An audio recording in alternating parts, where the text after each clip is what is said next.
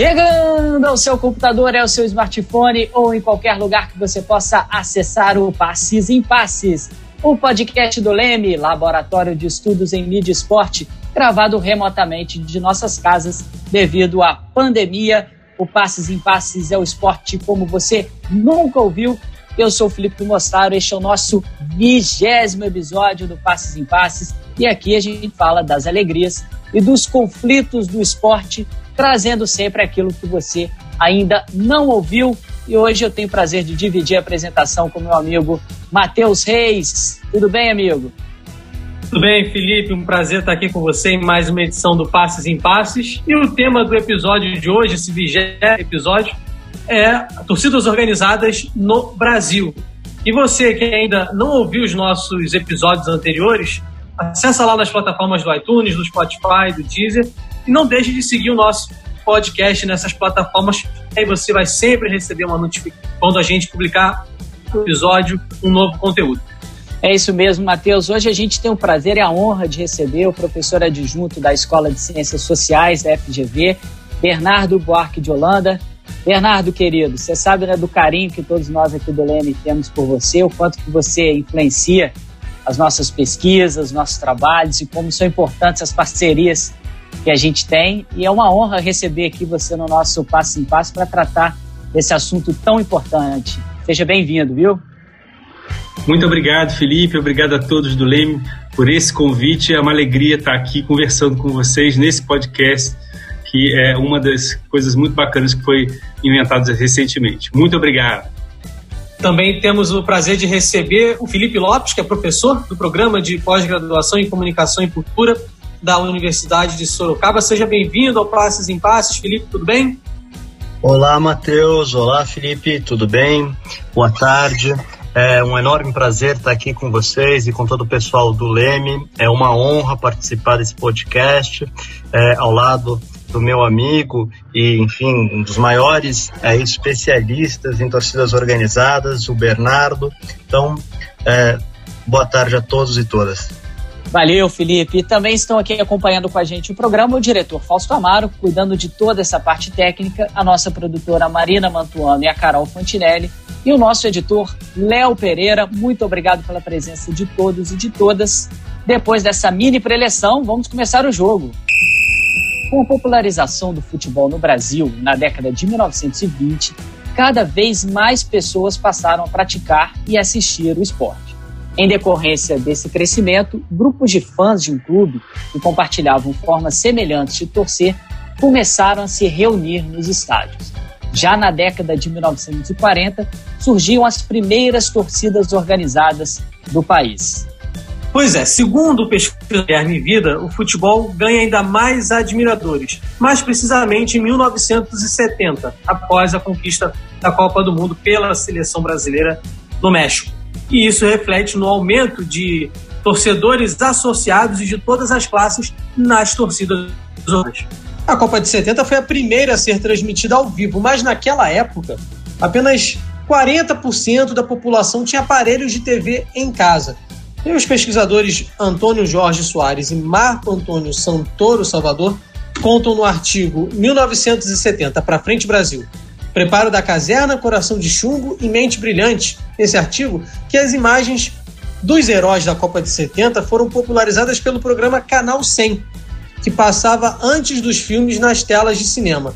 Aí a gente pode inferir, então, que a Copa de 70 e a consequente transmissão acabaram contribuindo para o aumento de um público torcedor. E desde o começo dessa história, né, ser componente de torcida organizada é um sinônimo de resistência. E há muita controvérsia sobre qual teria sido, de fato, a primeira torcida organizada do país. Alguns afirmam que foi a charanga rubro-negra, outros foi a torcida Grêmio São Paulino e outros tantos que foi a torcida organizada do Vasco, a TOV. Bernardo, você pode contar um pouquinho para a gente, para os nossos ouvintes do Passe em Passes, sobre esse processo de formação das torcidas organizadas no Brasil?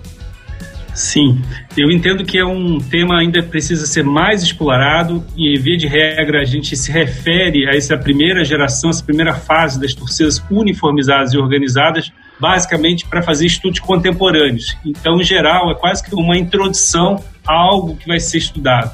É, uma das novas frentes de pesquisa, justamente é, no projeto financiado pela FAPESP, é justamente ampliar o conhecimento sobre esse período da primeira fase. É, e mais do que essas controvérsias em torno de quem foi a primeira, até o momento, os registros nos informam que foi a torcida uniformizada do São Paulo em 1940, é, mais do que essas controvérsias que também acontecem por exemplo, em relação às escolas de samba, e sempre temos um jornalista que descobre, né, através de um furo, qual teria sido a primeira, é entender que havia condições sociais, históricas para a existência desses clubes, para a existência desses grupos, para a emergência desses grupos. Então, nesse sentido, a gente entende que o profissionalismo ele foi fundamental para que as plateias esportivas, as plateias futebolísticas se organizassem nesse momento no momento em que o futebol se profissionaliza e que cabe ao torcedor ocupar esse papel, esse espaço do amadorismo, desse vácuo do amadorismo que está em transição, que está, do ponto de vista do campo, dos jogadores, sendo é, passado, ultrapassado. Então, dessa forma, a gente observa que a ideia de animar o espetáculo, animar o jogo através de estádios mais estruturados nos anos 30, nos anos 40, é, levaram ao surgimento dessas bandas, dessas orquestras, de uma animação musical para os estádios, nesse princípio do apoio aos clubes, do incentivo aos clubes através da música. Então, isso precisa ainda ser mais explorado. Quer dizer, a gente tem as primeiras é, informações no contexto do Estado Novo, dos primeiros anos do Estado Novo, em que as torcidas, inclusive, tinham uma marca associada à própria ordem dos estádios, ou seja, incentivar de modo ordenado é, os seus clubes, inclusive com muitos lemas nacionalistas, mas a gente ainda não sabe como foi a evolução nos anos 50, nos anos 60, em que essas figuras carismáticas agregaram outros personagens, outras características para o fenômeno, até que nós temos a segunda fase com um período mais crítico de reivindicação, de fiscalização e de protesto. Então, acredito que ainda, sobre essas três décadas, há muito a ser explorado no conhecimento da história das torcidas uniformizadas e organizadas no Brasil como um todo. Em relação a essa das torcidas organizadas, aí tanto no Rio quanto no Brasil, como é que era a relação dessas torcidas, por exemplo, com os sócios, os associados do clube, com a diretoria da época? Tinha algum espaço institucional? Como é que eram essas relações? Nesse aspecto, a gente precisa matizar, precisa identificar também algumas nuances, também fazer um exercício, porque a gente nunca pode incorrer no anacronismo, então, quer dizer, entender o que, era a escala de um clube eh, no início do século XX, nas primeiras décadas do século XX, né, sem ter em vista aquilo que se transformaram os clubes ao longo do tempo. Então, levar em conta essa escala, que era uma escala local, uma escala de relações comunitárias que envolviam muitas vezes os bairros, não à toa muitos dos clubes têm essa marca identitária associada aos seus bairros de origem. Então, nesse sentido, a gente entende que essas primeiras torcidas elas tiveram uma relação muito próxima com os clubes, seja aqueles que eram sócios, no caso, por exemplo, da CUSP, que nós nos referimos, a primeira torcida uniformizada em São Paulo, do qual emergiu o quadro de associados, ou seja, aqueles que estavam na arquibancadas eram os sócios do clube e mesmo os torcedores símbolos que não necessariamente eram associados, que depois até viriam a ser associados do clube, mas que eram externos ao clube. Então, o que a gente tem, via de regra, é uma relação de proximidade, mesmo através de uma maneira informal, mesmo que não fosse associado, é, a relação com dirigentes, nesse momento, entre torcedores e dirigentes, era muito próxima, muito amistosa, muitas vezes, inclusive, passava por algum tipo de incentivo pecuniário, de algum tipo de ajuda para que aquela banda, para que aquele grupo musical estivesse nos estádios da cidade, do estado. Então, nesse sentido, a gente entende que essa primeira fase foi marcada por relações muito amistosas entre dirigentes e líderes de torcidas. Bom, e no meio de tantos torcedores nessas torcidas organizadas, né, se a gente for pensar que é um esporte que ainda mais no do século era predominante masculino, surgiu uma das torcedoras, né, símbolo desse movimento, que foi a Dulce Rosalina, que inovou né, ao trazer para a arquibancada a utilização, por exemplo, do papel picado, o concurso de bateria, a primeira mulher líder de uma torcida no Brasil em 1956, se eu não estou enganado. E aí, no início da década de 70, a Dulce venceu o concurso de melhor torcedor, né, torcedora do Brasil. E aí a gente está trazendo essa, essa história que nem todo mundo conhece, Bernardo, é para destacar o papel das mulheres na arquibancada. E aí boto o Felipe também nessa tabelinha. Como é que tem sido a presença feminina historicamente dentro do movimento? Como é que vocês analisam esse processo? É interessante que essa figura da torcedora líder ou da torcedora símbolo se referiu a Dulce Rosalina, que realmente foi alguém é, que adquiriu uma projeção pública muito grande em 1956, mas já na fundação da TOV, que é a torcida talvez mais antiga em atividade no Brasil, desde 1944 e ainda hoje, ela se faz representar nas arquibancadas.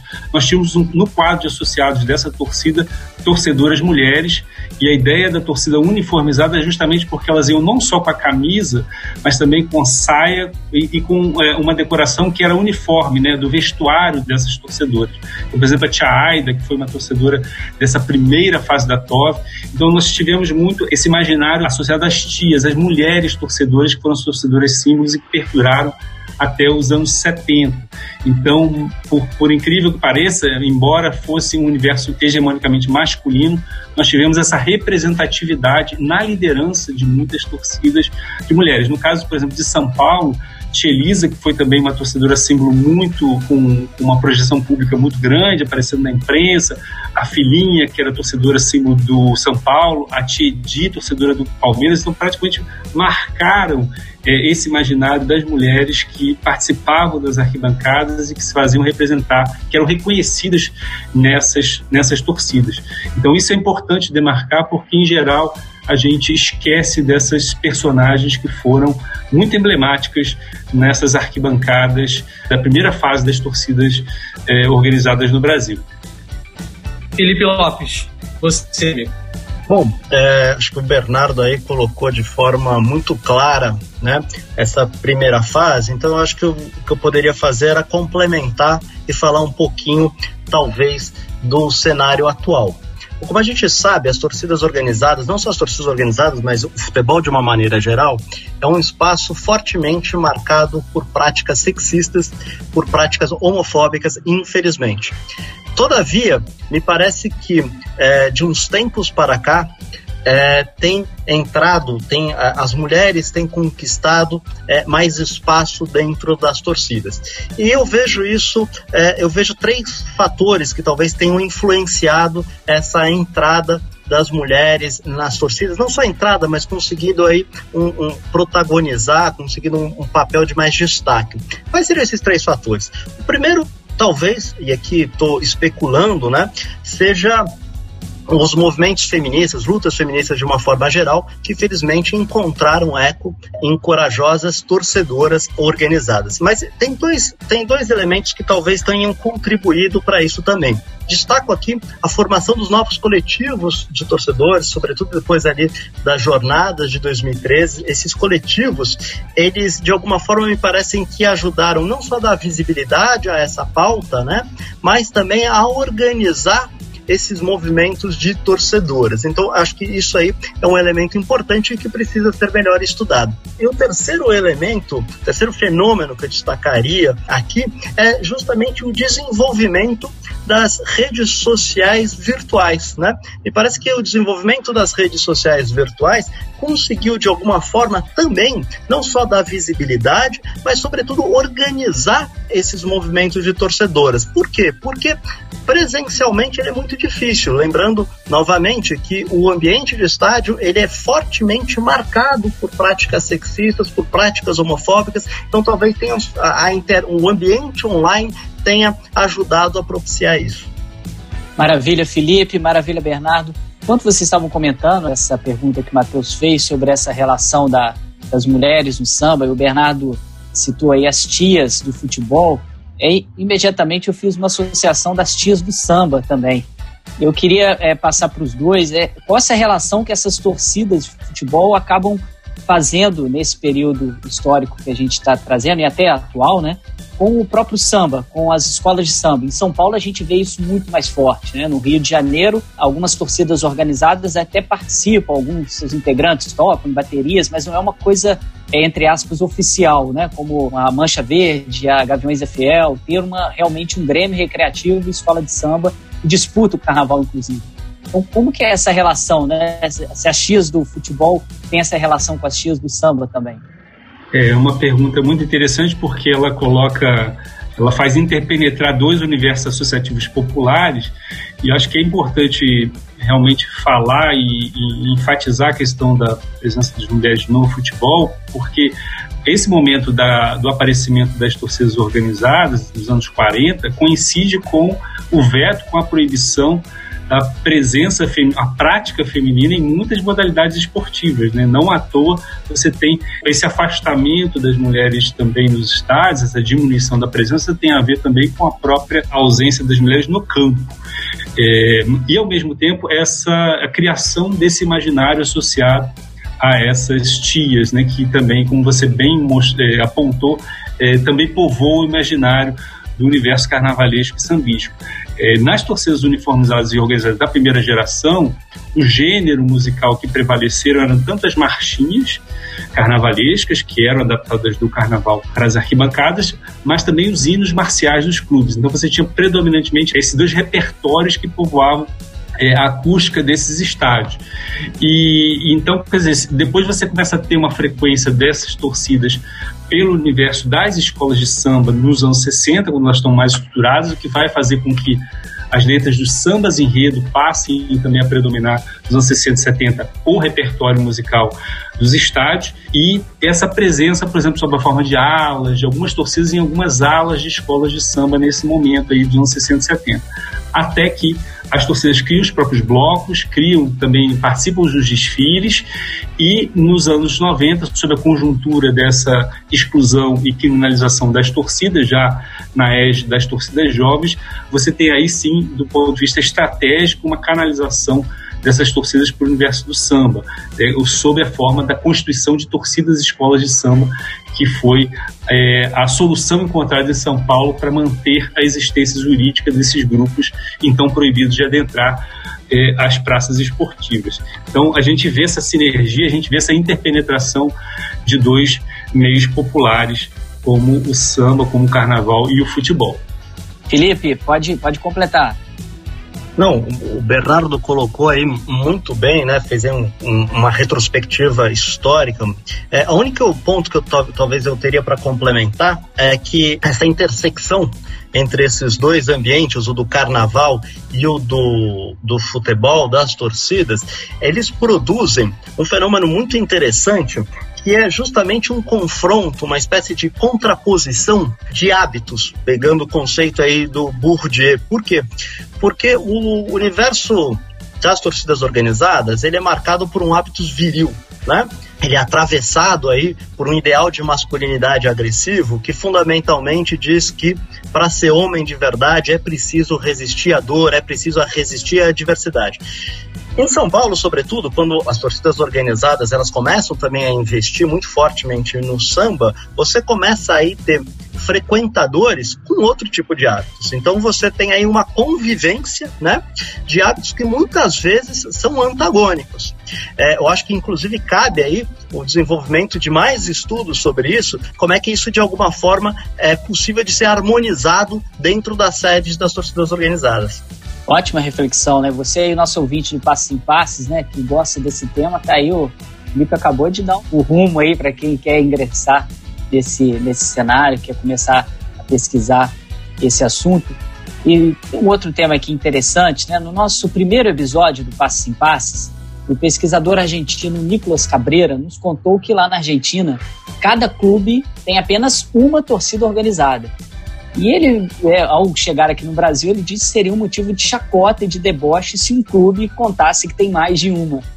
E, Bernardo, no seu artigo A Formação das Torcidas Organizadas de Futebol no Rio de Janeiro, uma leitura de sua dinâmica história a partir das fontes impressas do Jornal dos Esportes, você que se interessou pelo artigo, vai estar esse artigo aí é, no link da descrição do nosso podcast. Então, nesse artigo, Bernardo, você fala sobre os clubes com mais de uma torcida organizada. Então, pegando o exemplo do Fluminense, por exemplo, veio a torcida organizada Fluminense, depois a Força Flu, finalmente a Young Flu. E atualmente são várias outras torcidas.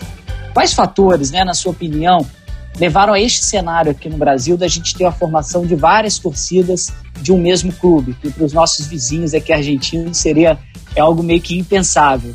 Esse processo é, é comum em outro país também ou é uma coisa só brasileira?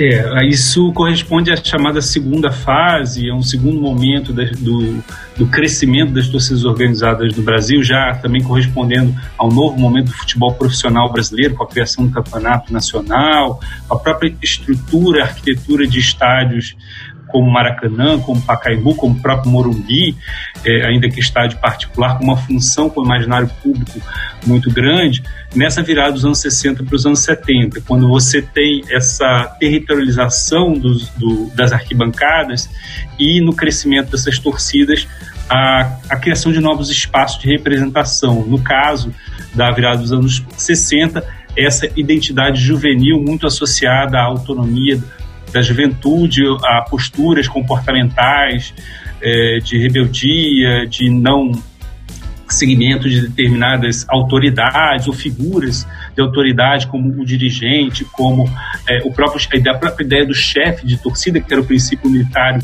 que organizava essas arquibancadas. Então, isso tem a ver com a massificação do futebol, com as disputas internas nessa, dentro dessas torcidas.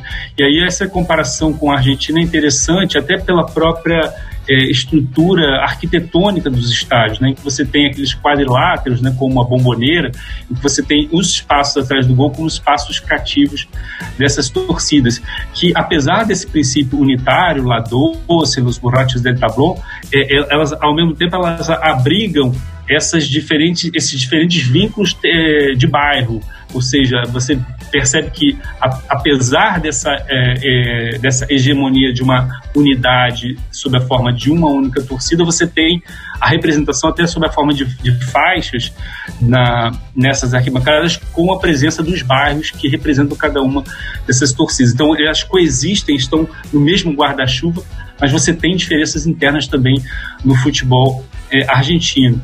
É, então, isso é interessante para a gente comparar o desenvolvimento do futebol brasileiro e da dinâmica das torcidas no Brasil, que depois também vão assistir, depois de, um, de, um, de uma efervescência, de uma multiplicação de torcidas de bairro, elas também vão convergir para é, torcidas que vão ser menos numerosas, do ponto de vista quantitativo, mas que vão crescer internamente também, vão se fixar como as grandes torcidas de cada clube. Então você tem uma relação, por exemplo, entre Corinthians e Gaviões da Fiel, entre São Paulo e Independente, entre o Vasco e Força Jovem, que corresponde também a, a essa prevalência de algumas torcidas que se fixam como grandes torcidas representativas de um único clube. Vou destacar uma citação do escritor inglês Nick Horby, que no livro Febre de Bola, fala uma coisa que acho que tem muito a ver com o episódio e o tema que a gente está falando hoje. É, ele diz, abre aspas, né, as torcidas de futebol ainda sejam capazes de criar um novo ambiente que seja eletrizante, mas jamais poderão recriar o antigo, que exigia vastos números e um contexto no qual esses números pudessem se unir num único e imenso corpo reagente grandes clubes parecem ter se de suas torcidas e, sob certo aspecto, quem pode culpá-los? Afinal, as famílias de classe média, o novo público-alvo, não só irão se comportar bem, como pagar muito mais para fazê-lo, para fazer, fecha aspas. E aí, Felipe, é, eu vejo na, na imprensa, né, jornalistas, comentaristas, assim, claramente falando em um projeto uh, pensado, intencional de exclusão dos torcedores mais pobres. Outros veem esse fenômeno como decorrente de dinâmicas do mercado do futebol, da administração do futebol, da profissionalização. Como você enxerga isso? Bom, Matheus, eu queria destacar três aspectos da citação que você acabou de mencionar. Do meu ponto de vista, essa citação, ela, esse trecho que você mencionou, tem três problemas, tá? Eu começo com um primeiro problema que é um problema do ponto de vista lógico. Por que, que qual é o problema do ponto de vista lógico? Do meu ponto de vista, o jamais não deve ser empregado, dado que o futuro ele é sempre necessariamente em aberto. É, como assim? Me permita uma pequena reflexão filosófica. Quando o futuro acontecer, ou seja, quando ele virar presente, ou seja, quando ele se converter naquilo que ele é, o atual presente, evidentemente, vai se converter em passado, ou seja, no que não é. E o que não é não pode determinar, por uma razão lógica, o que é. Então a gente não pode passar, é, não tem como pensar o futuro de uma forma fechada. O futuro ele simplesmente é aberto do ponto de vista ontológico, tá? Ontologicamente o futuro ele, tá sempre, ele é sempre aberto.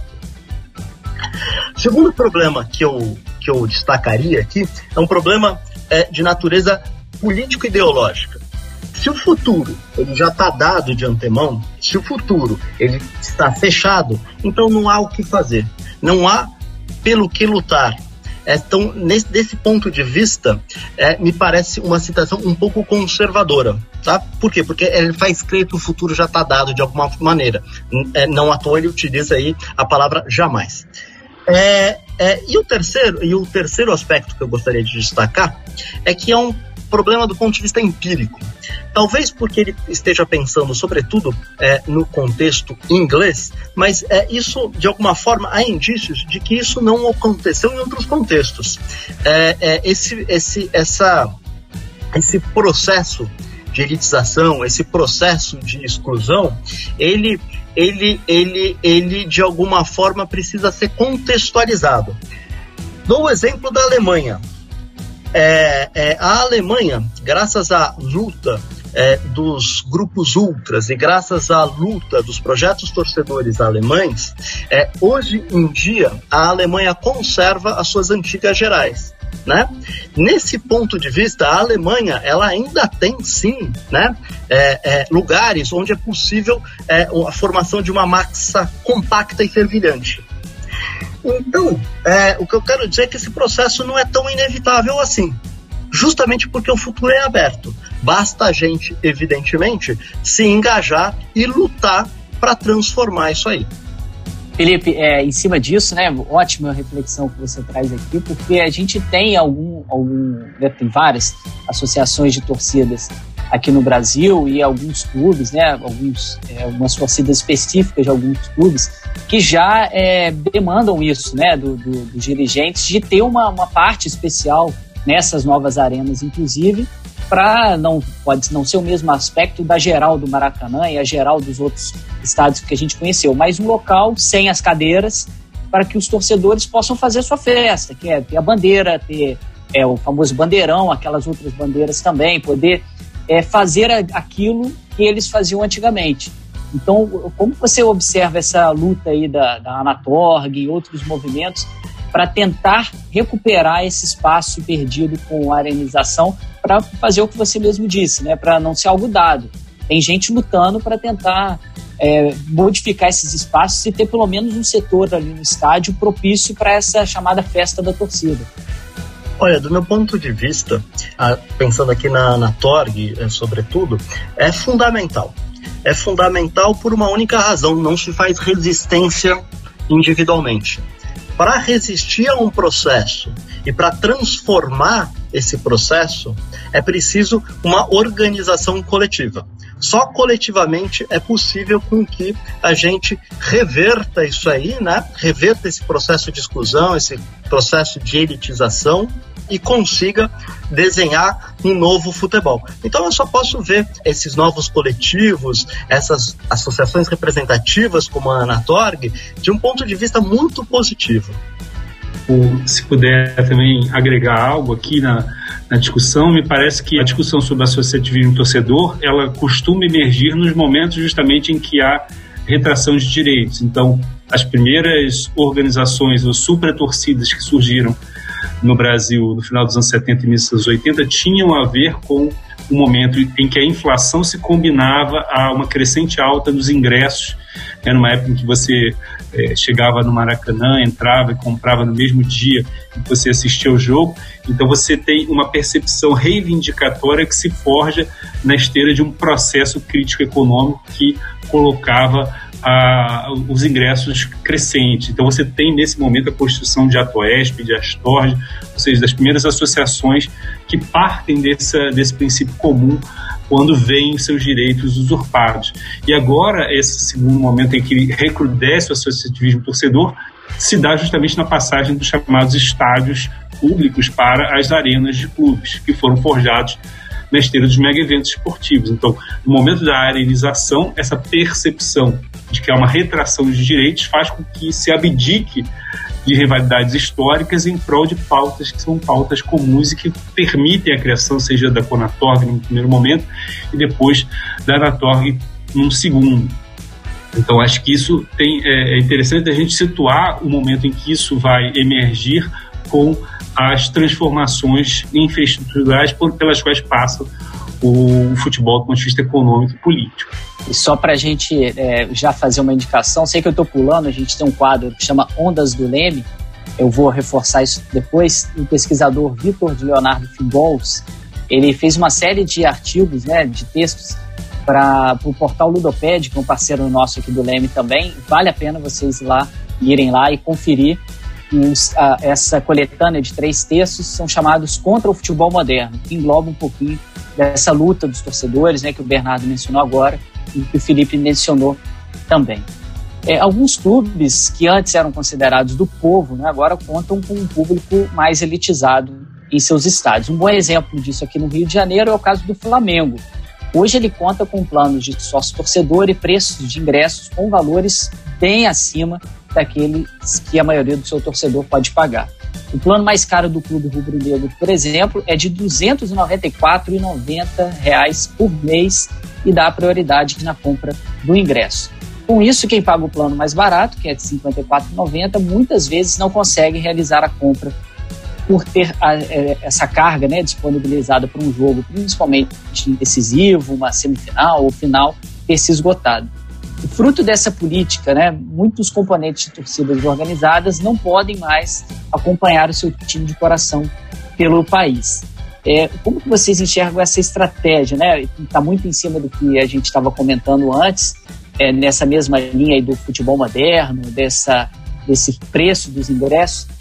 É, em cima disso, como que as, que as, torcidas, as torcidas organizadas estão se mobilizando para conseguirem ainda permanecer dentro dos estádios? É, a gente sabe que numa época, a década de 80, 90, existia uma parceria muito grande entre alguns dirigentes e as organizadas que forneciam esses ingressos. Como vocês observam dentro desse conceito né, de arenização dos estádios essa, essa luta das torcidas para continuarem nos estádios?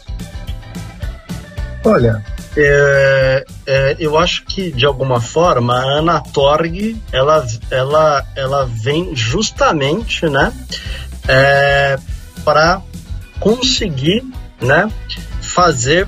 Porque assim, com, com o processo de elitização e com o processo com o processo de exclusão e com a nova configuração dos estádios brasileiros, evidentemente que é uma tradição popular de torcer, ela foi dificultada, né?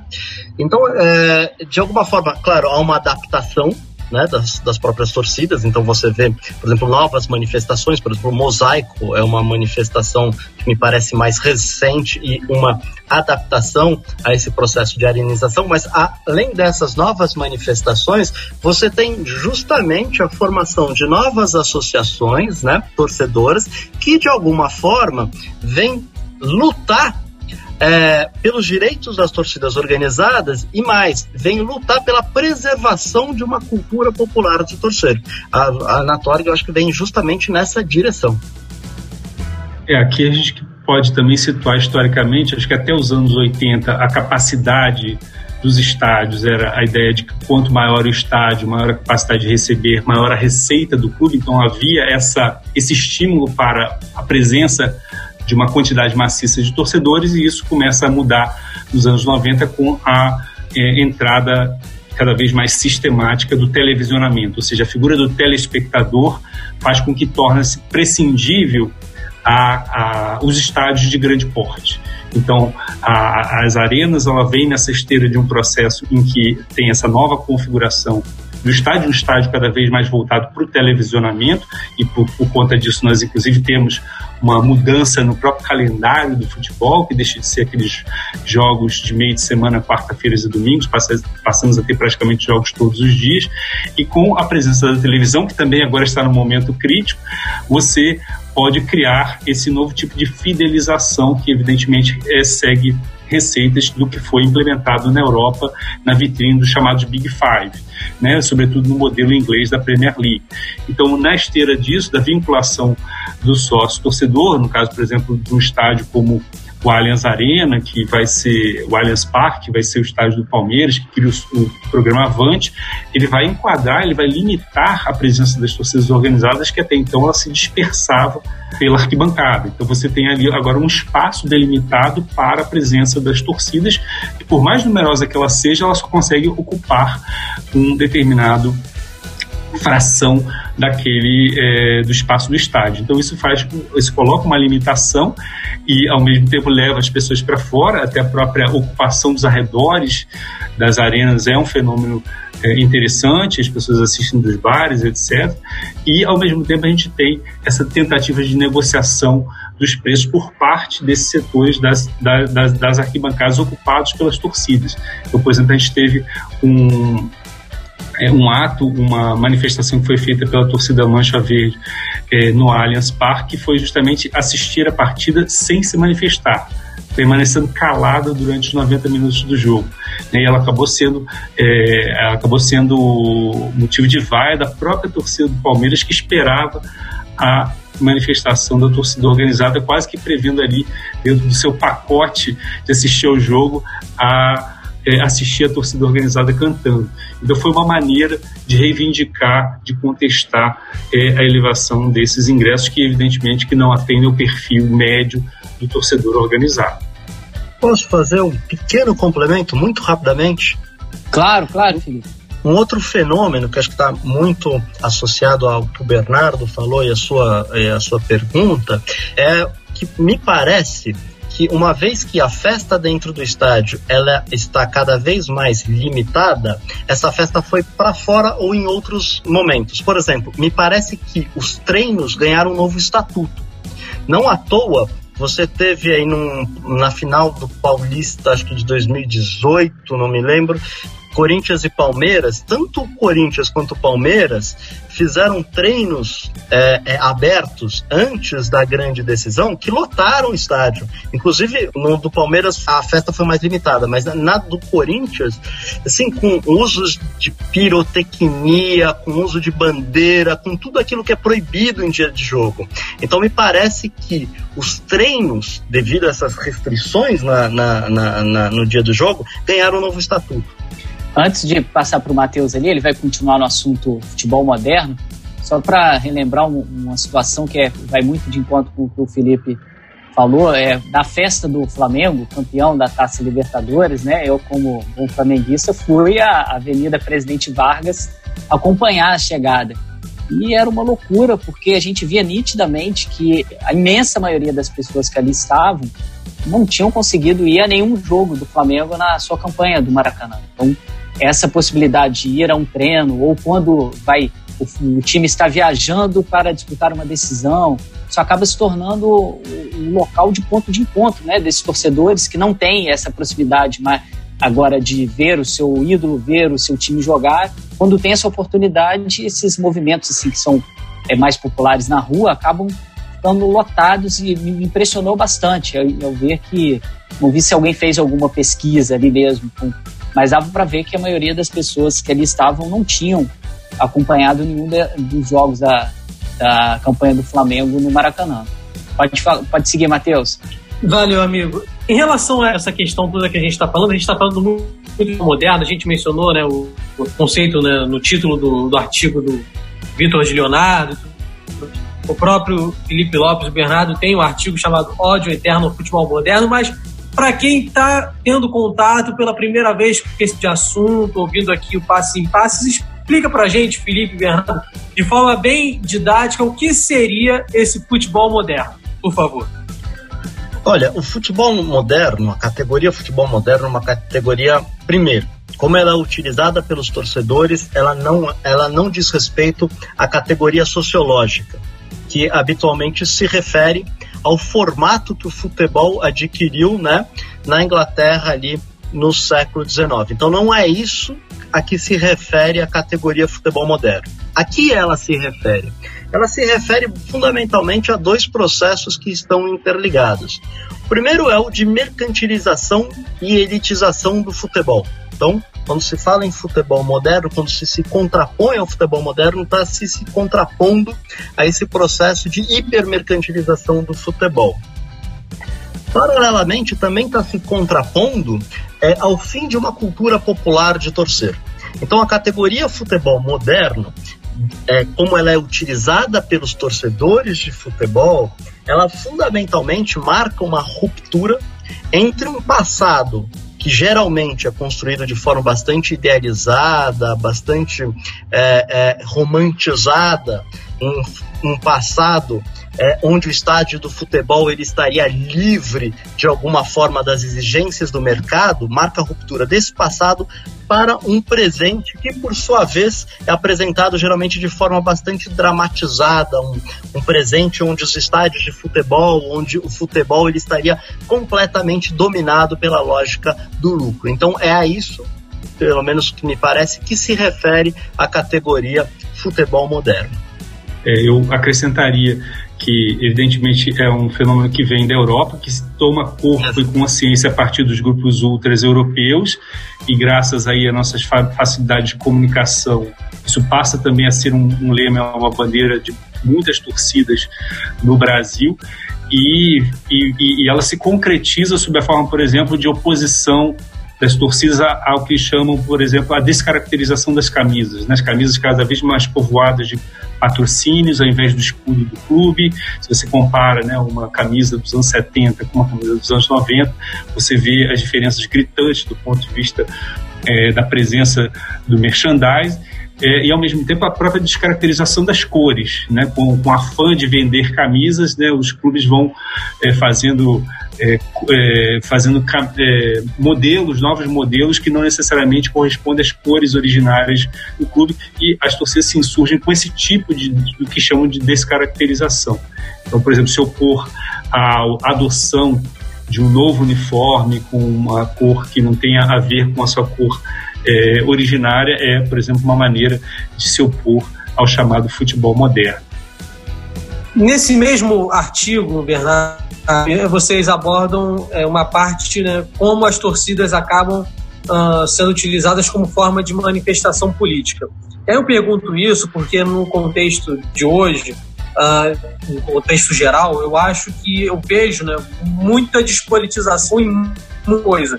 Então, dentro cenário, como as torcidas uh, usufruem de mais ou menos influência política dentro e fora das arquibancadas. Como é que vocês veem esse, esse cenário? As torcidas estão se despolitizando da forma?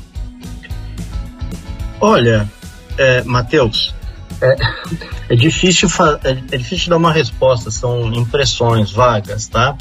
Mas é, pelos últimos acontecimentos que a gente viu agora, por exemplo, liderado é, por exemplo, as últimas tivemos grandes manifestações aí no Brasil, em São Paulo, em Brasília, no Rio de Janeiro, que foram puxadas não pelas torcidas organizadas institucionalmente, mas por integrantes de torcidas organizadas. Então, não me parece né, haver essa, essa despolitização. Você poderia até argumentar, falar, ah, mas por que, que não houve essa vinculação institucional? Não houve essa vinculação institucional por duas razões, basicamente. Primeira razão, e entendo perfeitamente as lideranças que não, não, não quiseram ter essa vinculação institucional, por um certo temor né, de, de, de possíveis sanções e punições legais caso essas manifestações, caso ocorressem nessas manifestações é, é, atos vandálicos, atos de violência. E a segunda porque, evidentemente, é, as torcidas organizadas, como qualquer instituição, ela é uma instituição é, heterogênea, ela não é uma instituição tão uniforme, monolítica. Isso significa que ela também é atravessada por forças conservadoras, então houve também um medo de rachas internos. Mas, de qualquer forma, a gente não pode perder de vista esses últimos acontecimentos. E não foram só é, desse ano, não. Se a gente for, por exemplo, vou pegar uma torcida específica aqui de São Paulo, por exemplo, os Gaviões da Fiel. Há não muito tempo atrás, a gente viu, por exemplo, os os Gaviões da Fiel fazendo aí uma série de manifestações contra é, o, é, é, uma série de manifestações contra o escândalo das merendas, né? Então teve aqui os escândalos da merenda e os, os Gaviões da Fiel se manifestando contra isso, se manifestando contra o poder e monopólio da Globo, se manifestando contra a CBF. Então, é, não, não me parece haver é, é, essa despolitização. Agora, é claro, é, as torcidas organizadas, elas, repito, não são é, agrupamentos monolíticos e são atravessados por forças antagônicas. É, eu, eu, diria que a gente tem vários, várias escalas e vários níveis de atuação em que a política ela se faz manifestar. Né? A gente poderia pensar numa micropolítica, que é a esfera da política clubística, ou seja, as torcidas orbitam em torno desse centro gravitacional que é a vida do clube e tentam influenciar e dessa forma é, você tem uma série de arranjos de negociação, de disputas, de conflito, de adesão, de composição que faz parte desse jogo político numa microescala. Você tem uma, um interesse, do ponto de vista político, pela própria organização do futebol, do poder do futebol, e essa, por exemplo, a, a, os exemplos da Atoesp, da Storge, da, da Anatorg, são exemplos em que o torcedor se torna um ator político na medida em que negocia com outros atores, com dirigentes, com cartolas de federação, de confederação, é, e aí é, passa para essa, vamos dizer, para uma macro política que seria conjunturas históricas em que a gente vê a presença, o protagonismo de torcidas para além do universo esportivo. Né? E, e, na história brasileira a gente vê isso perpassado em determinados momentos, impeachment do Collor, mesmo o impeachment da Dilma, quando se, eh, surgem os coletivos, como o coletivo Democracia Corintiana, que vai aí acenar tanto para a questão de recuperar o princípio democrático da história do clube ou de um momento da história do clube, como é, especificamente para se posicionar naquele momento contra o impeachment. É, enfim, e também em âmbito internacional a gente vê uma série de posicionamentos de torcidas, sobretudo, por exemplo, agora nos anos 2010 com a chamada Primavera Árabe, em que também grupos ultras tiveram participação em manifestações de rua. Então são vários planos, um gradiente em que a gente pode perceber é, formas de politização, é, não numa, numa política estrito senso, daquilo que a gente imagina que seja necessariamente é, atributos específicos da vida política, mas aquilo que está colocado no cotidiano em determinadas conjunturas históricas permite um complemento muito rapidamente. E se a gente for pensar, talvez, na própria forma de apropriação da cidade das torcidas organizadas, uma apropriação coletiva e não individual, a gente pode ver aí também uma manifestação política, uma manifestação que de alguma forma se contrapõe ao modelo neoliberal de cidade. Maravilha, Felipe, maravilha, Bernardo. Esse é o nosso Passes em Passes, o esporte como você nunca ouviu. Em cima dessa ideia, né, dessa macro política que é o tema torcidas organizadas acaba perpassando em cima do que o Felipe acabou de mencionar, né, dessa disputa de territórios e disputa também de abordagens narrativas. Quem acompanha né, os programas esportivos acaba observando uma abordagem de marginalização, de criminalização dessas torcidas organizadas. A gente sabe que isso não é inocente, né? A mídia está atuando como uma conversão do social para o seu público, então ela acaba fazendo algumas representações que em determinadas situações vão ser é, bem propícias para alguns grupos que estão em disputa é, dessa cidade, como o Felipe acabou de citar. Como vocês atribuem né, essa representação que a gente observa das torcidas organizadas na imprensa brasileira e na mídia? Sempre foi esse tratamento? Uma abordagem mais de marginalização, de criminalização ou não? Isso é um fenômeno mais recente, aí colocar a partir da década de 80, 90? Esse é um ponto que me é muito caro, porque justamente quando eu fiz né, a proposta de fazer uma pesquisa na área de história, recuperando aspectos formativos desses grupos, o que me chamava a atenção era que você tinha justamente o incentivo dos meios de comunicação para a constituição desses grupos. É, evidentemente que isso estava colado, tinha uma aderência com o pro projeto futebolístico de criar o espetáculo esportivo como um atrativo para os meios de comunicação, então havia uma reciprocidade, mas você tem o fomento dos meios de comunicação, seja em jornal, seja rádio, seja televisão, no estímulo ao surgimento desses grupos e a participação desses grupos na animação do espetáculo. É, você tem uma virada, uma inversão nos anos 80, nos anos 90, em parte, evidentemente, com tragédias, com tragédias internacionais, como foi Eisel, como foi Hillsborough, que fez com que a pauta é, do jornalismo esportivo passasse a ser majoritariamente negativo e quando nos anos 90 no Brasil aconteceram incidentes também televisionados que macularam a imagem desses grupos. É, o ponto é justamente, na medida que a gente tem esses exemplos históricos anteriores, é que você não tem a percepção, salvo algumas honrosas exceções do jornalismo esportivo, há essa generalização, essa essencialização para os cientistas sociais, né, é um, algo que, que contradiz né, a própria dinâmica daquilo que é social, que é o fato de que você não, não tem uma natureza eterna para aquele fenômeno. O fenômeno ele é dinâmico, ele é cambiante, ele justamente dialoga com a própria conjuntura em que ele, em que ele vive.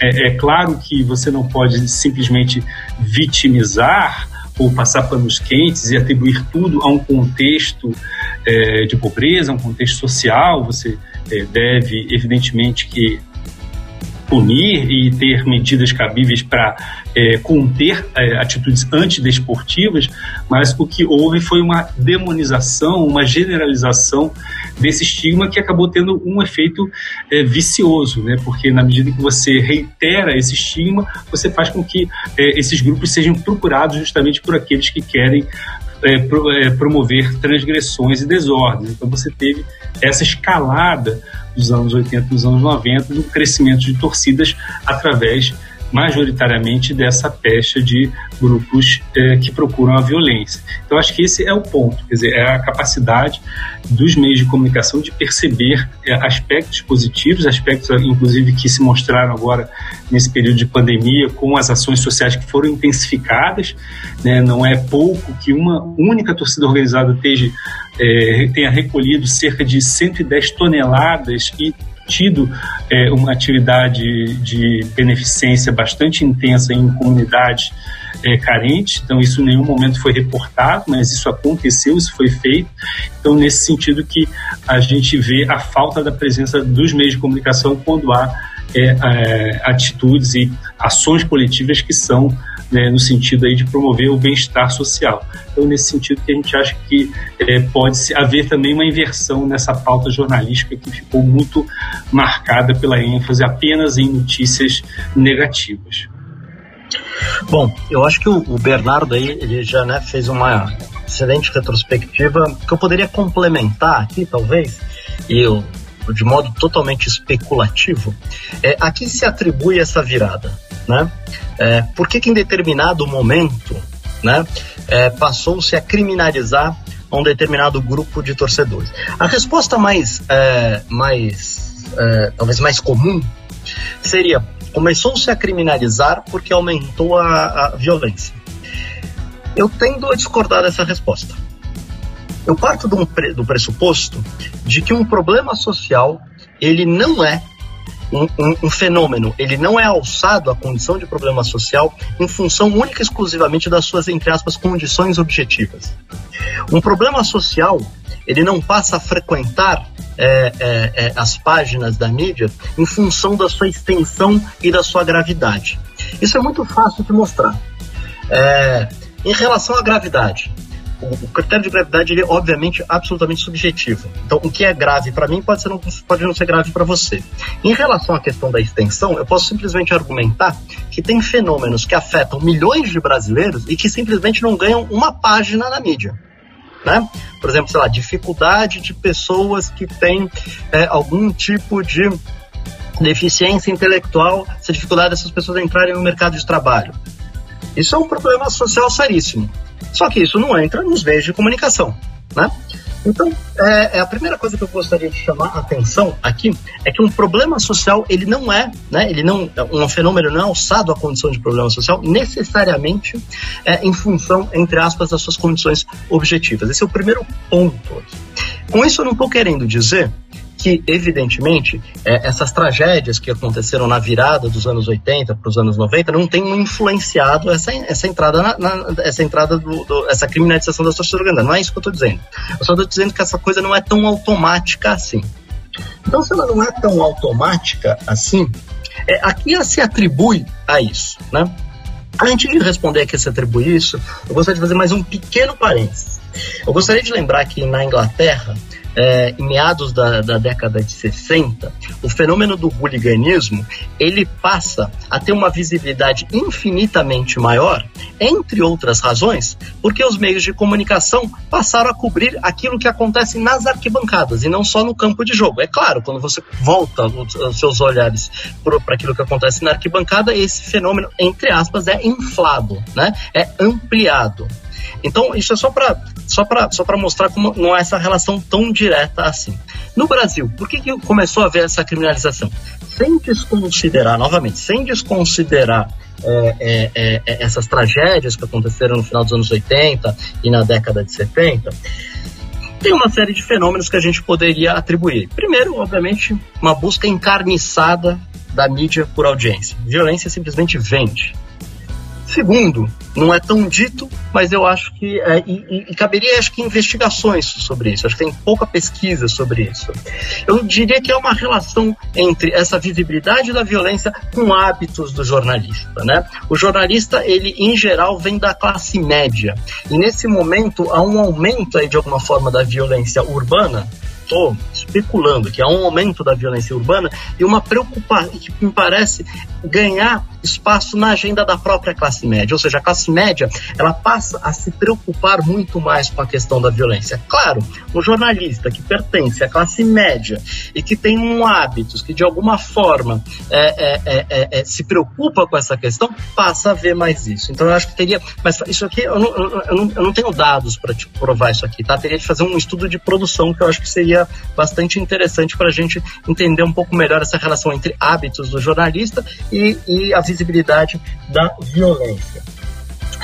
Uma terceira possibilidade, muito é, que alguns torcedores, inclusive, defendem, é que essa tentativa de criminalização das torcidas organizadas, de, é, é, ela de alguma forma criminaliza setores, né, que do ponto de vista da classe média, que do ponto de vista desses jornalistas, poderia de alguma forma impedir, entre aspas, a modernização do futebol, né? A violência de alguma forma seria protagonizada por esses setores, esses setores é, de alguma forma impediriam esse processo de modernização, consequentemente vamos criminalizá-los. Essa também é uma hipótese.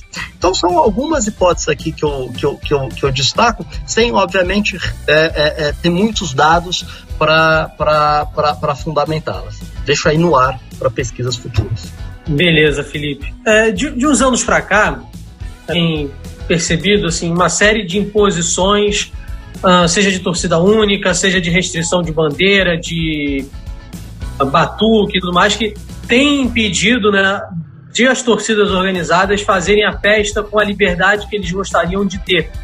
Uh, um desses episódios assim, ficou claro quando a Comebol em 2019 aumentou de 18 para 21 itens, né, a quantidade né, desses itens para jogos realizados uh, pela entidade.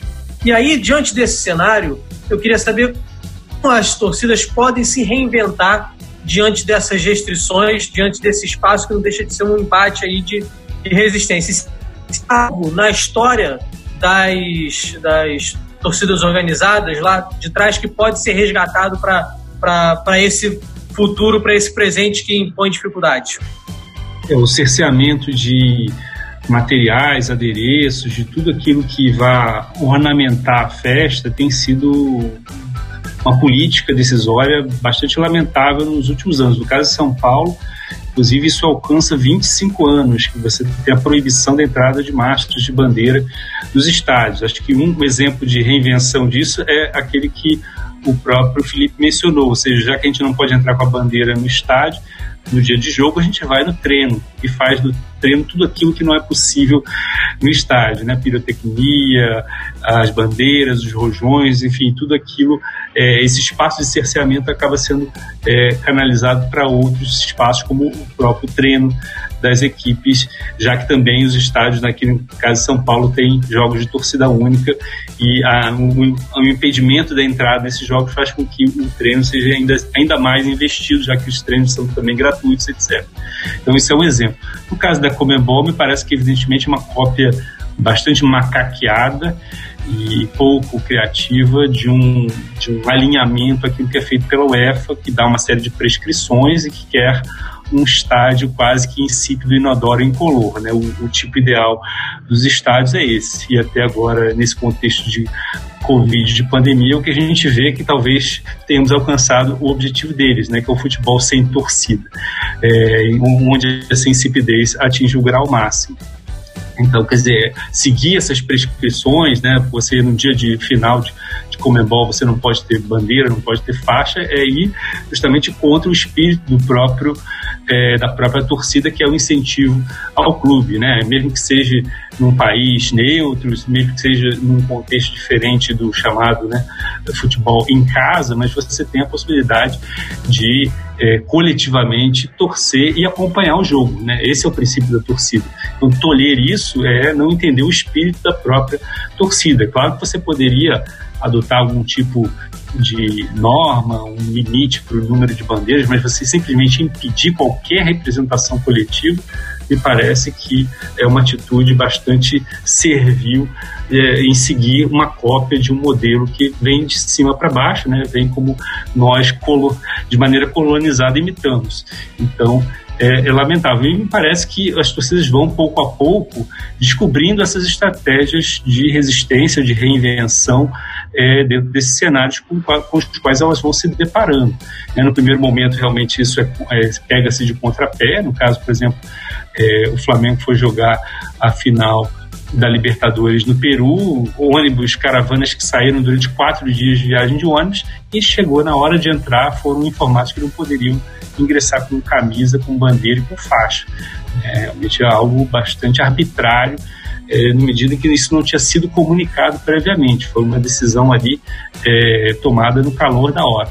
Mas elas vão aprendendo a lidar com essas situações e também a forjar suas formas de é, apoiar, mesmo com tudo isso que é proibido.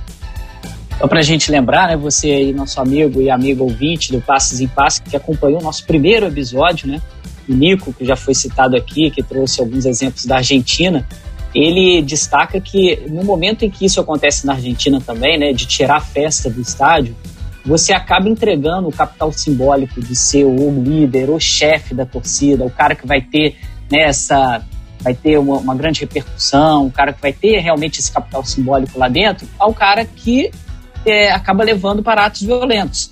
E se você tem o cara que é o que organiza a festa, o, que, o cara que toma conta da bandeira, o cara que toma conta lá do, do sinalizador, do, do, show pirotécnico, ele como capital simbólico, caramba, esse é o cara, esse cara da torcida que tem maior destaque, obviamente as pessoas vão acabar tendendo a ficar mais próximo é, das atitudes dessa personagem. E quando você retira isso, o Nico disse que aconteceu esse fato na Argentina. As pessoas que acabaram se tornando as mais poderosas, né, politicamente, socialmente dentro das torcidas organizadas, das torcidas organizadas, foram as pessoas que praticavam mais atos violentos, porque era o que era possível fazer naquele cenário. É bem interessante a gente pensar como que essa proibição acaba afetando nesse impacto também da violência. A gente vai fazer uma breve pausa no nosso Passes em Passes para o quadro Toca Letra.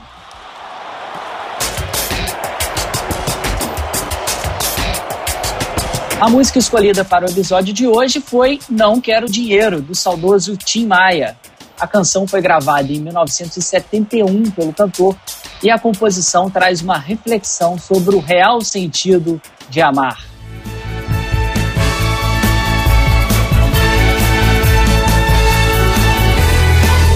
Vou pedir pra você voltar, vou pedir pra você ficar. Eu te amo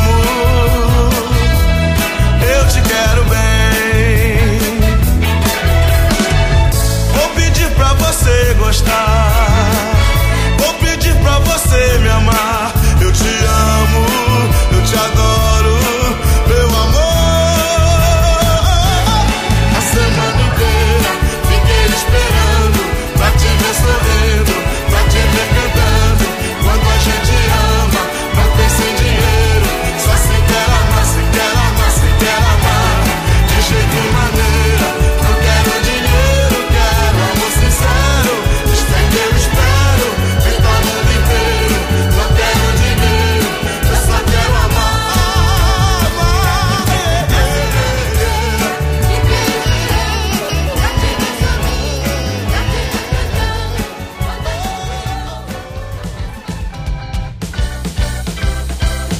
Você sabe por que essa música foi escolhida para o episódio de hoje? É porque a música embala a arquibancada corintiana com trechos que exaltam o amor ao clube, independentemente de qualquer situação do time em campo. A versão da torcida alvinegra tem um trecho que chamou nossa atenção, que é quando a gente ama, não mede esforço para te ver jogar, te ver jogar, te ver jogar. Realmente uma música que tem marcado a torcida corintiana nos jogos do clube, fazendo uma, uma adaptação aí. Inclusive porque eu não tenho muito essa música ser cantada nos jogos do Corinthians recentemente. Bernardo e Felipe, como nós ouvimos aí na música escolhida para o nosso episódio de hoje, há uma exaltação da importância de acompanhar o time do coração, né? E mesmo em qualquer situação, qualquer é, adversidade, você acompanhar a equipe. Vocês acham que essa motivação de torcer das organizadas é, se transformou com o passar dos anos? A gente até mencionou rapidamente essa questão do repertório musical. Me parece que nos anos 80 e 90, sobretudo no Rio de Janeiro, os estádios acabaram, a polifonia dos estádios acabaram sendo canalizadas pelo ritmo funk, que foi muito é, forte naquele contexto que talvez levou essas galeras né, que frequentavam os bares para os estádios. Então a gente teve muito essa questão dos uníssonos das torcidas através do ritmo funk e muito também essa linguagem belicosa que passou a auto-exaltar a torcida e ao mesmo tempo a fazer referências ao impor o respeito, ao terror e, e todas as, as, as, as frases e falas e ditos intimidatórios. Acho que a gente teve aí no panorama do século XXI uma tentativa de reinvenção dessa polifonia musical nos estádios e a gente tem visto uma série de outros estilos musicais que estão aparecendo, que estão coexistindo nos estádios. Então me parece que esse princípio do torcer, de apoiar o clube, está sendo recuperado através de músicas, tanto músicas internacionais como músicas nacionais, que são parodiadas, levadas para os estádios com esse princípio do incentivo ao clube. Eu acho que não tem nada a acrescentar, é exatamente aí que, que o Bernardo colocou, essa mudança dos estilos, essa, esse retorno, né? então eu acho que é, é exatamente isso. Bernardo, você passou um período na França realizando o seu pós-doutorado em 2009 e aí dentro dessa pesquisa você estudou as torcidas francesas dos clubes franceses lá da França. Uh, quais são as principais diferenças que você vê entre as torcidas dos dois países? É, a motivação para essa pesquisa já vinha desde o doutorado, quando eu tive a oportunidade de fazer o estágio sanduíche eh, em Paris e pude assistir alguns jogos do Paris Saint-Germain. Me chamou muita atenção a problemática das torcidas francesas, especialmente do PSG, em que a gente pode é, reacionar aquele conceito originário de dramatização que o da Mata é, mobilizou para é, falar das relações entre futebol e sociedade. E aí tive a oportunidade, depois de terminar o doutorado, de voltar para um pós-doc focado nessa etnografia, nessa observação do, das partidas lá na França em 2009. E aí, tanto, quer dizer, no, no, no caso do Paris Saint-Germain, quanto outras torcidas, foi possível entender. Primeiro, o fato de que o futebol francês ele se ressente de uma certa, de um caráter secundário em comparação aos outros eh, as outras vitrines do futebol europeu, no caso Inglaterra, Alemanha e Espanha, eh, Itália também, né, que tem força é, bastante, e nesse sentido, um certo retardo no desenvolvimento das torcidas do futebol francês. Durante muitos anos, a França se viu como uma nação poliesportiva, em que o futebol ele tinha uma importância, mas uma importância relativamente secundária, né? ao contrário da nossa sociabilidade, sociabilidade brasileira que passa por essa é, pertencimento clubístico, por usar a camisa do time. Você não vê isso ou não via isso durante é, muito tempo nas universidades francesas. E você passa a ter um desenvolvimento dos anos 80 dos anos 90 que fez com que a França assimilasse dois modelos de torcer basicamente é, importados e adaptados para para as diversas regiões da França, seguindo o modelo dos ultras italianos, que teve muito espaço nas torcidas do sul da França, e também uma absorção da, do modelo de torcer anglo-saxão, né, sobretudo essa, o imaginário do, do hooliganismo, que também influenciou, é, e em particular que teve espaço no futebol é, em Paris, nas torcidas do Paris Saint-Germain. Então, o que me chamou muita atenção é, nessa época foi a possibilidade de ver como que a cidade de Paris ela dramatizava com tradições eh, sociais muito latentes na cidade, na integração da cidade, né, uma cidade cosmopolita que recebeu migrantes, que recebeu eh, o seu, as suas, eh, as suas ex-colônias, né, os moradores das suas ex-colônias, da África, das Antilhas, e você via as tensões sociais latentes no próprio universo das torcidas, associativo das torcidas do Paris Saint-Germain.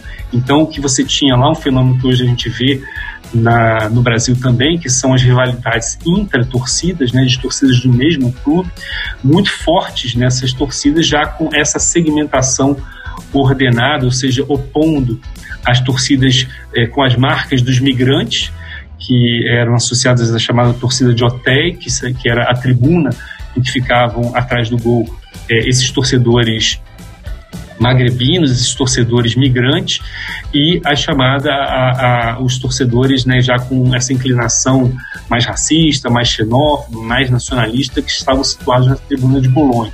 Então você tinha essa dramatização do conflito, da integração social da cidade muito forte, é, inclusive gerando a conflitos que, que chegaram a encontros fatais, a fatalidade que levaram também ao processo de proibição, de extinção, de criminalização das torcidas. É claro que isso lá tem a ver também com a, toda a força também mercantil do futebol. É, né, o Paris Saint-Germain foi comprado por um grupo do Catar e isso fez com que os, os, os é, projetos de criminalização fossem muito fortes, focassem muitas torcidas lá, mas enfim, a gente vê uma série de paralelismos também, também de especificidade que tem a ver com a dinâmica do, daquele país, especificamente onde eu fiz a etnografia na cidade de Paris. Esse é o nosso vigésimo episódio do Passes em Passes do Esporte como você nunca ouviu. Estamos quase chegando nos 15 minutos finais, 90 minutos aqui comentando sobre torcidas organizadas, recebendo hoje o Felipe Lopes e o Bernardo Buarque de Holanda para debater com a gente esse tema e você compartilha o programa aí com seus amigos e pode também nos ajudar a fazer o podcast. Tem alguma sugestão de pauta, tem perguntas, entra lá no arroba tanto no Facebook quanto no Instagram e conversa com a gente. Agora é hora do nosso quadro Leme Cast Club, onde você, ouvinte, vai participar do nosso programa. Dessa vez, depois de abrir a nossa caixinha de perguntas, a gente escolheu o questionamento do arroba renan.romanini, arroba renan.romanini, que foi o seguinte, como se originaram os conflitos em maior escala entre as torcidas organizadas? Muito obrigado pela sua pergunta, pela sua participação, Renan. Felipe, quer começar? Bom, vamos lá, Felipe. É, antes de mais nada, é, eu gostaria de citar aqui uma passagem é, do Bruno Latour. O Latour ele fala uma coisa que é mais ou menos assim: entre a plena causalidade e a absoluta ausência dela, há inúmeros matizes metafísicos. Ou seja, as coisas elas não determinam absolutamente as outras. Elas estimulam, elas facilitam, é, elas dificultam. Ou seja, não há é, é, é, não há causas absolutas. É, tendo isso em vista, eu vou citar aqui alguns, alguns processos né, que podem, de alguma forma, ter contribuído para o acerramento dos, dos confrontos. É, antes de entrar propriamente é, é, é, nesses fenômenos, nesses processos, eu gostaria de destacar duas coisas. A primeira, uma que eu já é, antecipei. As torcidas organizadas, elas são atravessadas por um ideal de masculinidade agressiva, um ideal que diz que para ser homem de verdade é preciso mostrar resistência à dor, é preciso aguentar. Nos países hispano-americanos tem até uma expressão, hay que tener aguante, ou seja, é preciso aguentar. Há diversas formas de mostrar isso, há diversas formas de você mostrar aguante. Pode ser, por exemplo, acompanhando o seu clube nos mais difíceis momentos. Pode ser enfrentando caravanas para lugares muito distantes. Pode ser até mesmo é, é por meio de, é, uma, de ingestão é, é, é, excessiva de bebida alcoólica, por exemplo. Há diversas formas de mostrar aguante. Mas uma das formas mais privilegiadas de mostrar essa capacidade é justamente mostrar resistência em embates corporais. Então, essa é primeira, esse é, primeiro, esse é o primeiro ponto é, é, que eu destacaria. É, e você mostrar essa capacidade de resistência em embates corporais, é, você de alguma forma é, é, é, passa né, a pertencer a esse grupo. Então a, a violência ela é um instrumento de posicionamento identitário. É claro que isso é, é, preciso não reificar o universo das torcidas organizadas. Esse universo ele é, ele, ele é relativa, ele não é tão homogêneo assim, tão uniforme assim. As chamadas torcidas de pistas, que são aquelas torcidas que é, de modo mais sistemático se envolvem em, em confrontos corporais. As torcidas rastas, chopes, as torcidas que talvez não tenham esse envolvimento. De qualquer forma, me parece que de um modo geral, né, é, é esse universo é atravessado por esse modelo de masculinidade. Um modelo de masculinidade que faz, repito, é, da violência é, um instrumento é, identitário. Segunda, segunda, segunda questão que eu gostaria de destacar aqui é que a violência não só pode ser um instrumento de posicionamento identitário, mas ela também pode ser algo extremamente excitante para algumas pessoas, evidentemente. A violência, ela produz excitação tá?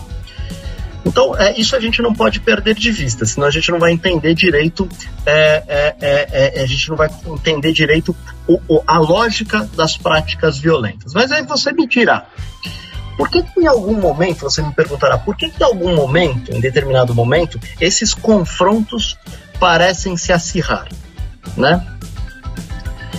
É, aqui a gente tem uma dificuldade metodológica, que é de quantificação desses confrontos tá? Então vou fazer um pequeno parênteses antes de responder. Desculpa, a minha resposta está sendo um pouco longa. Mas esse aumento, esse, esse aumento de confrontos, ele precisa ser provado. E para provar isso é muito difícil. É muito difícil porque ele precisa ser quantificado. E quantificar esse tipo de coisa é muito difícil. Por que, que é muito difícil?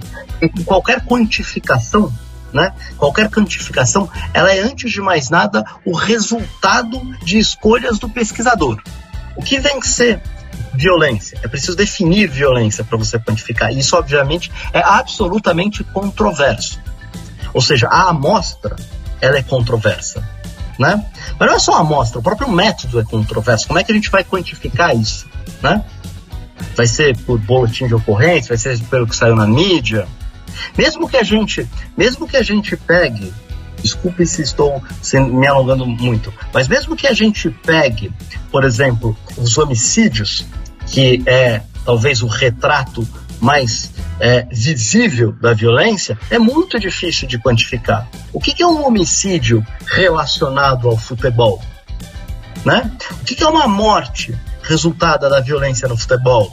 é quando tem confrontos entre o campo, dentro do estádio, também contabilizamos quando está fora do estádio, mas e se for entre torcedores de torcidas organizadas rivais, mas a motivação tiver sido outra, por exemplo, uma disputa de tráfico? É muito difícil a gente definir a amostra. E mais difícil ainda, ou tão difícil quanto, é a gente definir um método. Né? A gente não estatística, a gente não coleta números como a gente coleta conchinhas na praia. São produções nossas. Com isso, eu não estou querendo dizer que esses números não sirvam para absolutamente nada. Eles são absolutamente fundamentais para a gente produzir políticas públicas eficazes. Mas eles são de difícil, né? Eles precisam ser refletidos e são de difícil elaboração. É, fechado esse parênteses, voltando à pergunta, por que que em algum momento esses confrontos parecem ter, ter se acirrados, tomando aqui como pressuposto que eles efetivamente se acirraram? A gente pode ter aí algumas, alguns, alguns indicativos, algumas pistas. Talvez e repito, isso não são, não são causas que determinam, mas são processos que facilitam esses, esses, esses confrontos. A gente pode talvez indicar aí a questão do próprio aumento da violência urbana, que vem aí já no final da década de 70, e mais especificamente com a maior circulação de armas de fogo. Segundo, A própria dramatização do jogo feito pela imprensa e mais exatamente a visibilidade que a imprensa em algum momento, sobretudo ali na segunda metade dos anos 80, começa a dar violência no futebol. É claro que quando você é, passa a configurar as torcidas organizadas como agrupamentos outsiders, marginais, mais ainda como agrupamentos de delinquentes, isso tem um efeito performativo e pode ajudar a trazer pessoas que estejam afim de se envolver em práticas violentas para esses agrupamentos. Terceiro é, é, é, processo aqui, fenômeno que eu destacaria aqui, o próprio fortalecimento dos campeonatos nacionais que, consequentemente, pode ter fortalecido as alianças, as, as relações de amizade e inimizade entre as torcidas. Destacaria talvez também aqui a fragmentação das próprias torcidas organizadas em subgrupos pela cidade. Essa fragmentação pode ser que tenha, de alguma forma, acirrados os confrontos dentro delas próprias. Lembrando que aqui na América do Sul, a maior, o maior número de confrontos hoje não acontece entre torcidas rivais, mas acontece dentro, de, dentro do mesmo agrupamento. Né? Entre outras coisas, diga-se de passagem, por conta inclusive de disputa pela revenda ilegal de ingressos. Né? Isso são alguns dados que alguns pesquisadores de outros países da América Latina nos trazem. E por último, eu gostaria também de destacar a falta de uma resposta adequada do Estado, que tem sido sistematicamente incapaz né, de elaborar é, estratégias de prevenção da violência. Nós não temos aqui no Brasil, por exemplo, nenhum projeto, repito, nenhum projeto sociopedagógico desenvolvido com torcida organizada. Lá na Alemanha, por exemplo, não que a Alemanha seja o melhor dos mundos, mas a Alemanha ela conseguiu é, lidar de uma forma relativamente adequada, de enfrentar esses problemas de uma forma relativamente adequada, por meio de um projeto que vem desde o início dos anos 80 de diálogo, mediação de conflito com essas torcidas e mais, de um investimento maciço em educação e assistência social. O Estado brasileiro não tem dado uma resposta eficaz e isso, obviamente, né, me parece que pode estar tá alimentando esses confrontos. A resposta do Felipe é brilhante contempla, acho que, todas essas variáveis da questão e só agregaria, por exemplo, pelo que eu entendi, a pergunta se refere, vamos dizer, ao, ao imaginário que nós temos né, de rivalidades entre duas torcidas grandes, como Mancha Verde e Gaviões da Fiel, ou como Força Jovem e Torcida Jovem do Flamengo.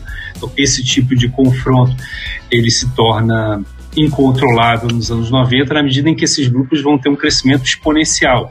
Grupos que tinham 4 mil associados vão ter 20 mil, 30 mil no espaço de 5 anos de diferença. Então, essa, vamos dizer, verdadeira explosão, o aumento quantitativo, é, acaba fazendo com que, como disse Felipe, isso se fragmente, se ramifique e a própria é, é, e o próprio confronto, a própria violência se torne autônomo, ou seja, ela se torne o, próprio, o próprio jogo dessas torcidas em função do futebol, mas com uma lógica já premeditada, voltada para é, organizar esses encontros e esses confrontos. Então, é, esse fenômeno da autonomização das torcidas dos anos 90, ele explica essas, esses grandes confrontos que vão acontecer nessa década, sobretudo, né, em que você tem é, essa chamada segmentação ordenada, né, em que você passa da espontaneidade para a premeditação, você passa dos confrontos físicos para as armas brancas e para as armas de fogo. Então, esse numa, naquilo que foi também chamado de uma é, espiral de violência que acontece nesse, é, nesse ciclo, nesse momento. Muito bem, a gente já está na reta final do Passes e Impasses sobre as torcidas organizadas, mas antes do apito final, a gente vai para o nosso quadro Ondas do Leme.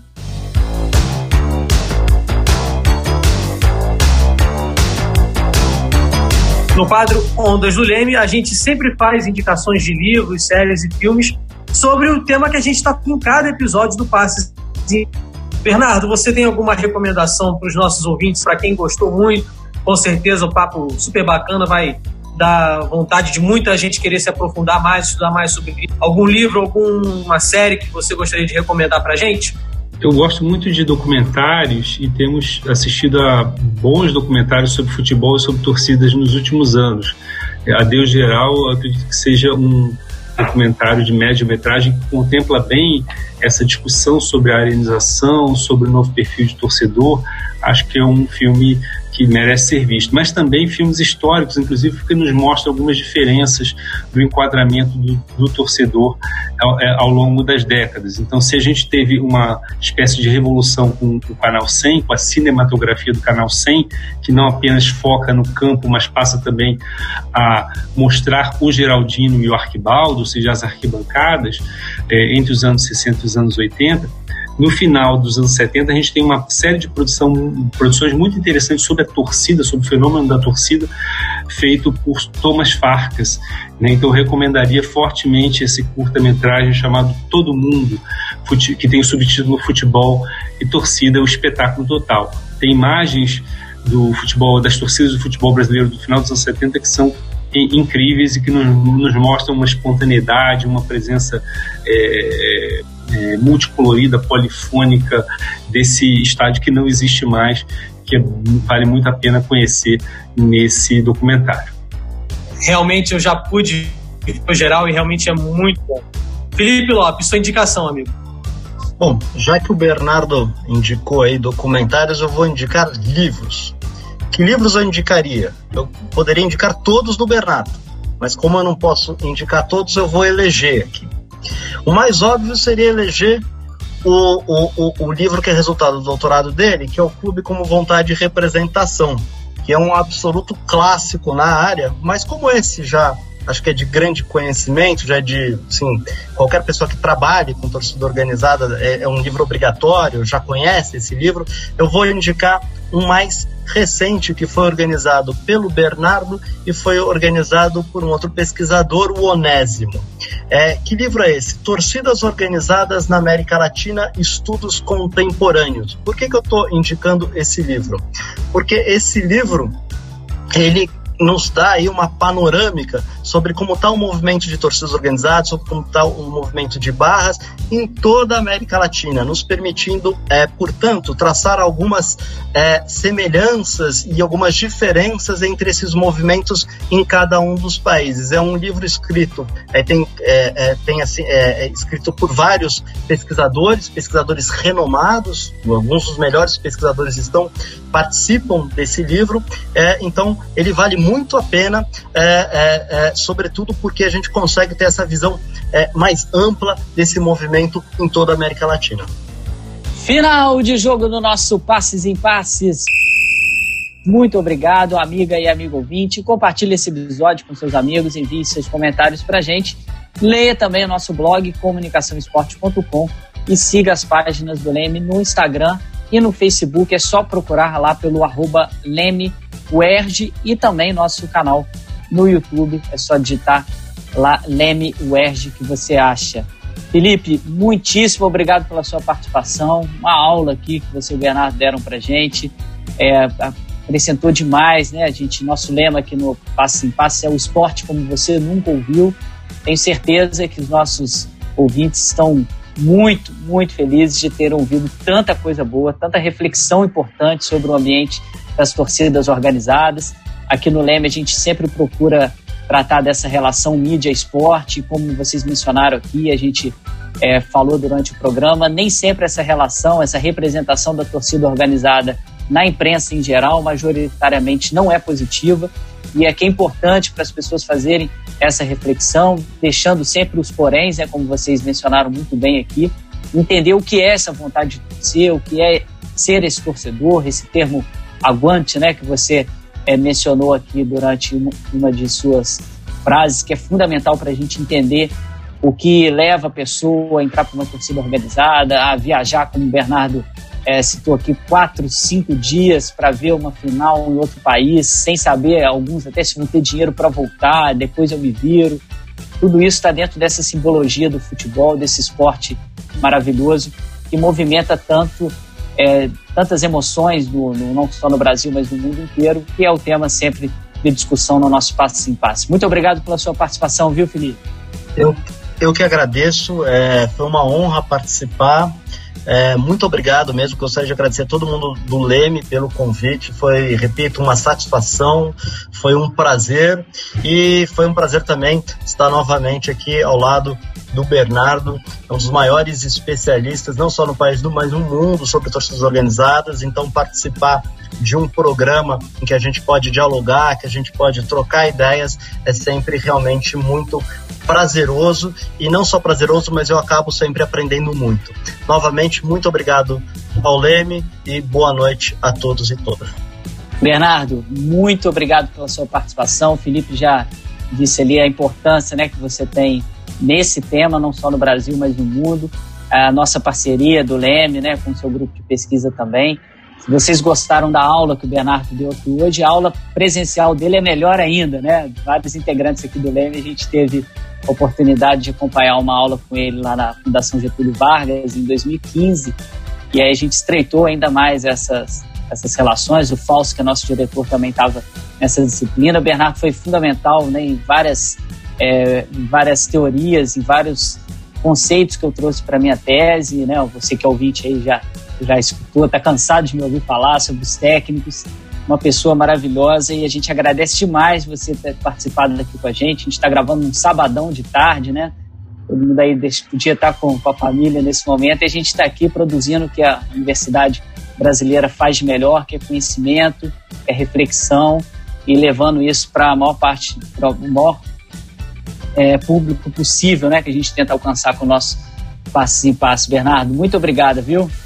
Obrigado, Felipe. Obrigado, Matheus. Obrigado a todos do LEME, esse laboratório extraordinário que vem promovendo uma série de encontros nacionais e internacionais e que agora, sob a forma aí das lives, dos podcasts, acho que tem sido uma maneira da gente lidar com é, essas restrições que vivemos no mundo contemporâneo, acho que amplificando é, os canais de diálogo. Então, é muito bom que, estando aqui em São Paulo, a gente possa participar desse laboratório da UERJ, que é um exemplo para vários laboratórios no Brasil todo, para todos os centros de pesquisa que se debrucem sobre o futebol e esporte de modo geral.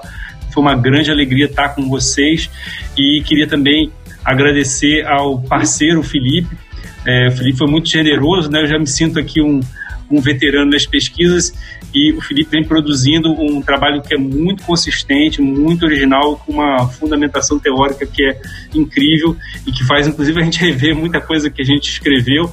Então, é, é, sempre eu, eu, eu faço minhas as palavras no sentido que a aprendizagem ao lado dele é muito grande nessa temática, então foi muito bom estar aqui com o autor de A Violência e o Futebol, né, que foi um, um trabalho que ele publicou recentemente e que compila uma série de estudos que ele fez aí também mais ou menos na, na última década aí nas pesquisas que ele faz que são interdisciplinares, então tangenciam tanto a, a, comunicação, passam pela educação física, pela psicologia, enfim, conseguem dar conta dessa, desse, desse fenômeno que é altamente complexo e uh, os estudos do Felipe são uma referência é, incontornável no tema dos dias de hoje. Então, muito obrigado também a ele por essa parceria.